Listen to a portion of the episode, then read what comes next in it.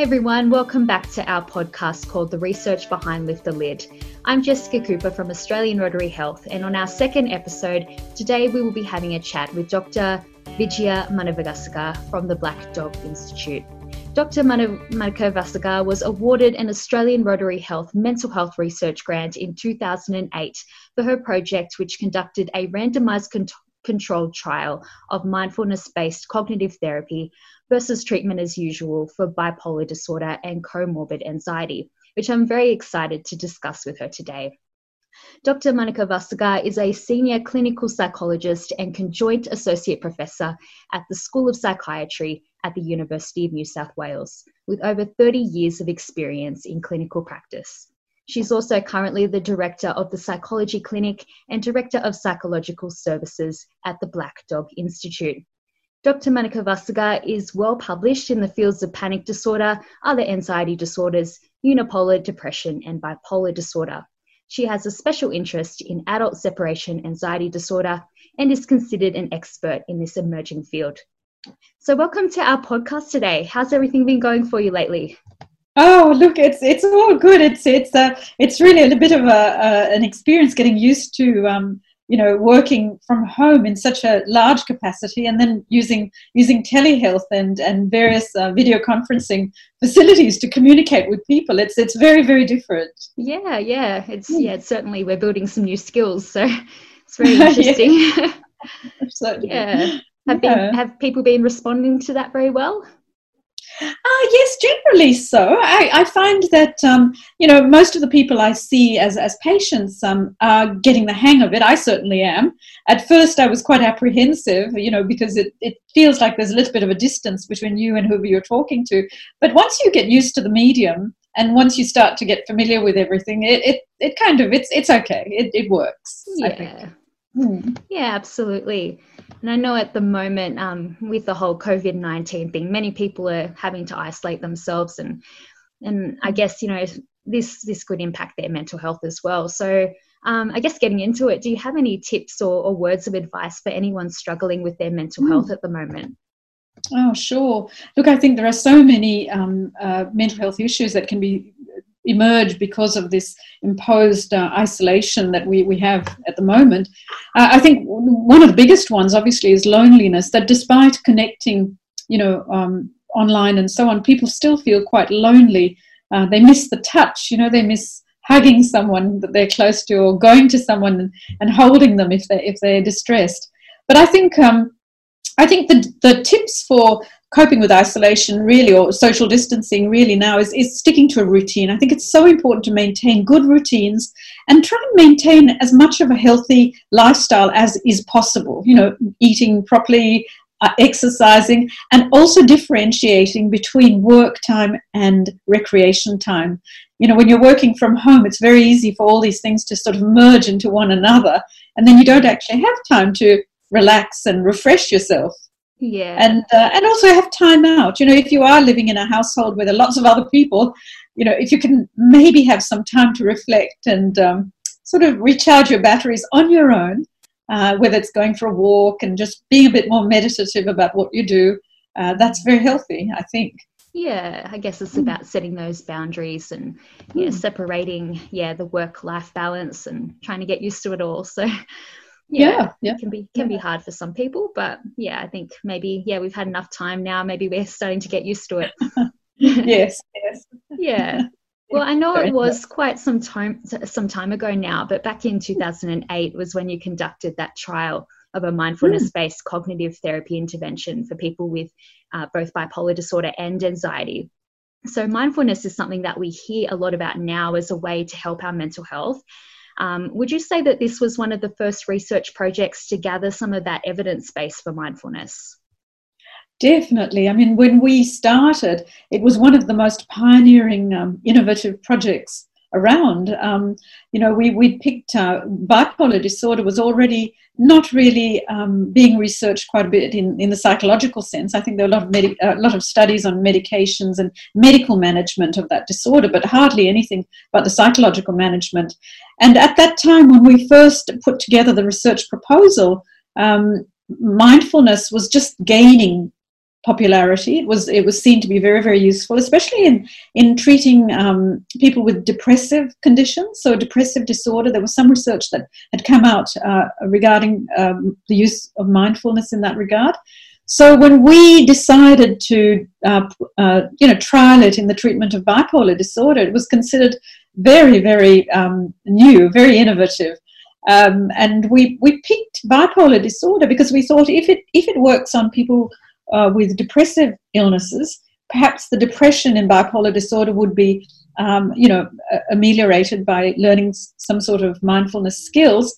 But also because bipolar disorder is highly comorbid with anxiety disorders, and we knew that mindfulness, meditation, mindfulness techniques can help with anxiety, we thought that would also help with bipolar disorder. So that's how we came to actually put together the proposal, and fortunately we got the grant. Yeah. So when you were initially designing that project, I guess what were your main aims? What were you hoping to achieve? Yeah. Well, because it was such a new area that we were, forging into, we decided to compare mindfulness-based cognitive therapy as an adjunct to treatment as usual. So we got together a group of patients who were very, very, agreeable to volunteer for the study, around 95 people, and we randomly allocated them to treatment as usual. And then the other group, or half of them, got treatment as usual, and the other half got treatment as usual plus mindfulness-based cognitive behavior therapy. And we wanted to see whether that adding mindfulness therapy or mindfulness techniques would actually improve outcomes in bipolar disorder. So that really was our aim. So it was a challenging type of study because we weren't comparing one therapy versus another. It was really just adding on an extra component to treatment as usual and seeing whether that was a difference. And so we ran. How did that work out? Yeah. Yeah, we ran several groups, groups of 8 people in each group. We'd randomly allocated them to groups, obviously. And we ran these groups over about an 18-month period. And what we found was very, very interesting because we found that it didn't, mindfulness-based therapy actually didn't significantly change the number of manic or hypomanic or depressive episodes that people had over a 12-month period. But what it did really affect, and what it made a huge difference in, it was in anxiety. And that was very, very important because it meant that the anxiety that might have otherwise triggered people into episodes was now able to be contained a little bit. People were learning skills to manage it. And that was, as I said, was very, very exciting because we thought now we have a way of perhaps helping people with bipolar disorder manage their own disorder on their own, with of course adjunctive medication and so on, but at least it gave them a little bit more control over their disorder. Yeah, absolutely. That sounds like some fantastic findings, and it was probably one of the first of its kind, was it? It was absolutely the first of its kind. It was quite a landmark study, and people were, other researchers and other clinicians were very, very interested in what we'd found. And as an indication of all of this, I mean, we had a number of publications come out of the research. We had about, I think, 5 publications and conference presentations. It was a really important finding that you could actually help manage bipolar disorder by adding on this component of mindfulness. And the mindfulness-based cognitive therapy component helped people to disengage from their thoughts and feelings so that when they had racing thoughts or depressive thoughts or thoughts that were really dysfunctional, they were really unhelpful types of thoughts, people could step back and not engage with the thoughts. Also, the therapy enabled them to not engage with the physical sensations that they were going through, that they were feeling uncomfortable or stressed or panicky or whatever. It helped them to understand not to respond to that and not to spiral into a panic attack, for example. Yeah. It also taught them some basic skills in meditation. So we actually had some meditation exercises which were very, very helpful. People enjoyed those tremendously, and also provided a lot of education about bipolar disorder. So the adjunct to treatment as usual was a very powerful way of helping people manage the disorder. Hmm. And so would you say that this is used a lot in clinical practice today, like from these research findings? I'd like to think so. I've got to say that bipolar disorder is not an area that many psychologists specialise in, unfortunately. So yes, it is used, but it's used in some practices and in some capacity in research and so on. But it's still a very emerging area, I guess. Yeah. Very exciting area, and still an emerging area. Yeah, exactly. So I guess, like, from this initial Australian Rotary Health grant that you received, did this lead on to any further projects in this area that, you know, became bigger and, you know, found more? Yeah.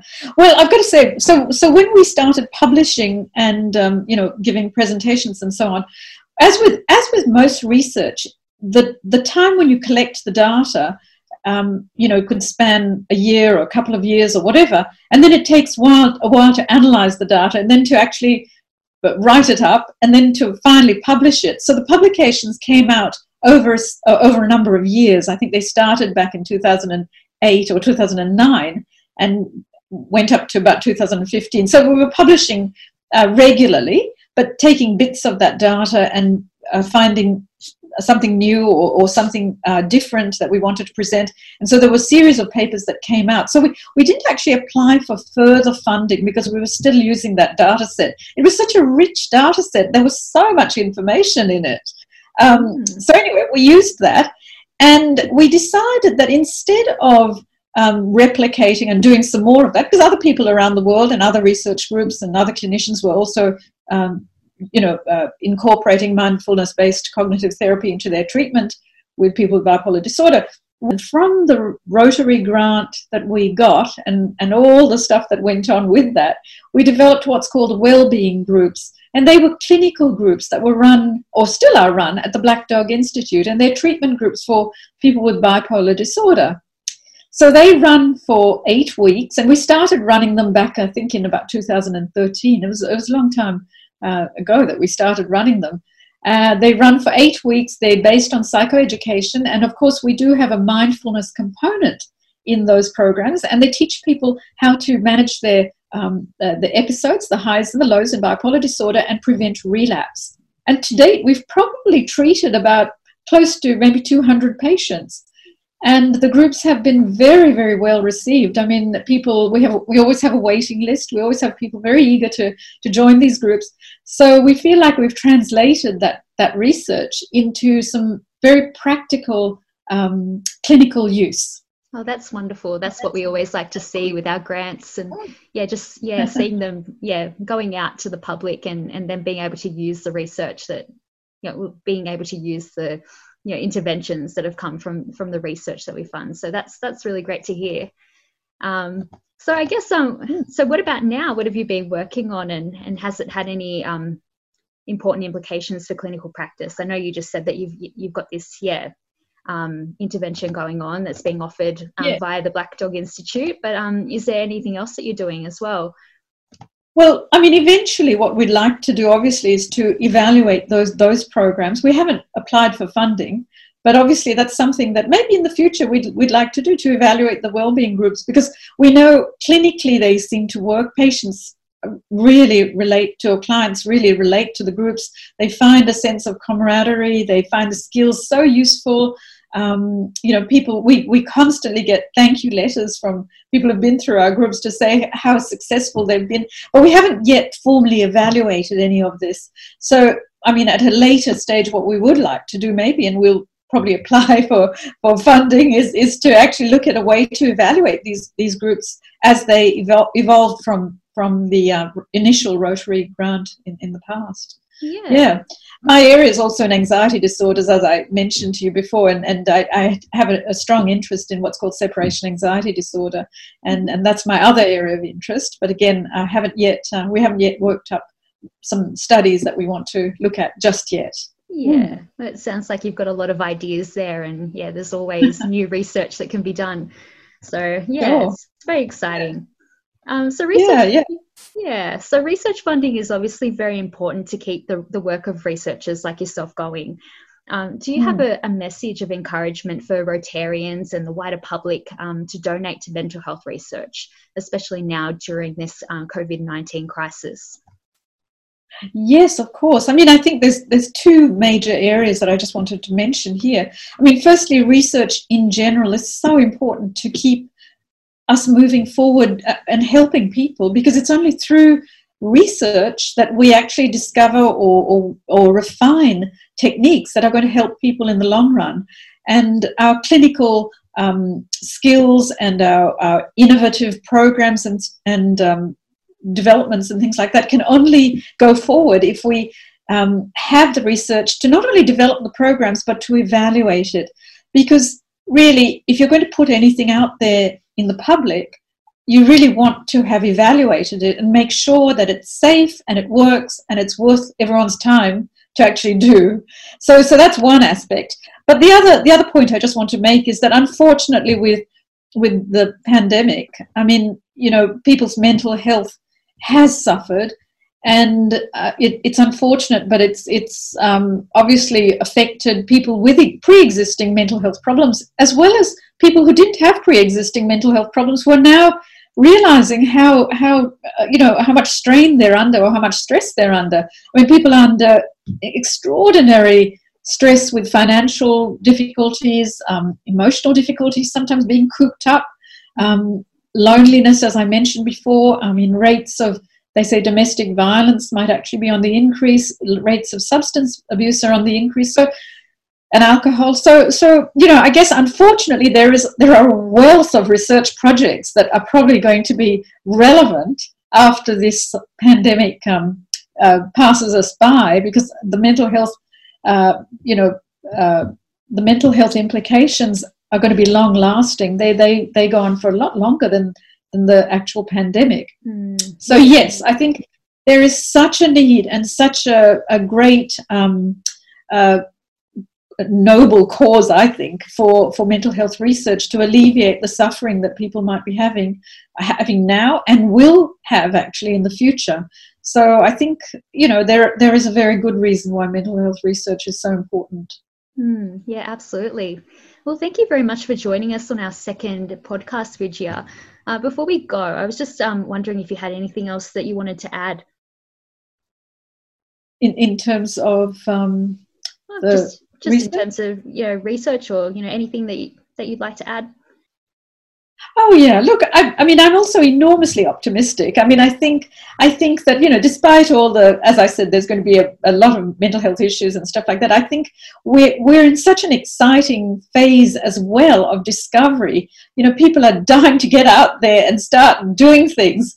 I think right now we're primed to do the best we can do and to really shine. So any sort of research that goes out there now is actually going to be taken up by very enthusiastic people and hopefully carried forward so that it benefits everyone. Yeah, absolutely. Well, thanks again. It's been really great having you on today and talking about your research. It's obviously, had some great impact so far. So, yeah, that's really great to hear. Thank you. Yeah. Well, that was our second podcast, our second episode of our podcast called The Research Behind Lift the Lid. It was wonderful to hear firsthand from one of our previous funded researchers who continues to make a difference to mental health and is helping to lift the lid on mental illness. You may have heard we are currently aiming to raise $200,000 in our COVID-19 appeal to fund more important mental health research like Dr. Manicavasagar's. So far, we have raised $5,780 and we are very grateful for the support, but we still have a long way to go. See the link to donate on the Australian Rotary Health Facebook page. Thank you very much for listening. We hope you will join us again next time.